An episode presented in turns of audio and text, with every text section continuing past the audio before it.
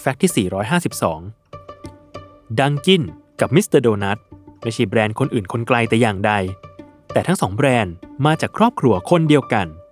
แต่มันกลับมีเหตุการณ์ที่ทำให้แบรนด์โดนัทระดับโลกถึงคราวต้องแตกหัก เรื่องมันมีอยู่ว่า ผู้ก่อตั้งแบรนด์ Dunkin' อย่างวิลเลียมโรเซนเบิร์กได้ผลิตโดนัทจนโด่งดังและกระจายร้านออกไปเป็นจำนวนมากในปี 1948 ถึง 1950 ทำให้วิลเลียมมองว่า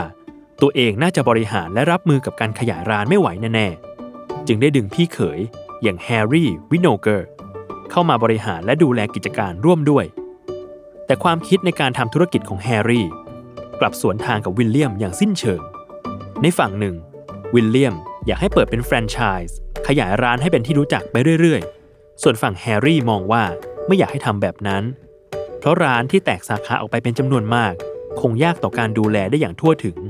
รวมถึงควบคุมคุณภาพการผลิตโดนัทได้ไม่เต็มประสิทธิภาพ แต่วิลเลียมกลับมีความคิดเด็ดเดี่ยว และเลือกที่จะไม่ฟังใคร เพราะเขาคิดว่าโดนัทที่ทำดีอยู่แล้ว นั่นจึงเป็นชนวนแตกหักของครอบครัว และธุรกิจโดนัทที่ทำซึ่งทางฝั่งแฮร์รี่เปลี่ยนมาทำแบรนด์อื่นอย่างมิสเตอร์โดนัทและยังใช้สูตรโดนัทที่คล้ายคลึงกันกับดังกินโดนัทจนถึงปัจจุบัน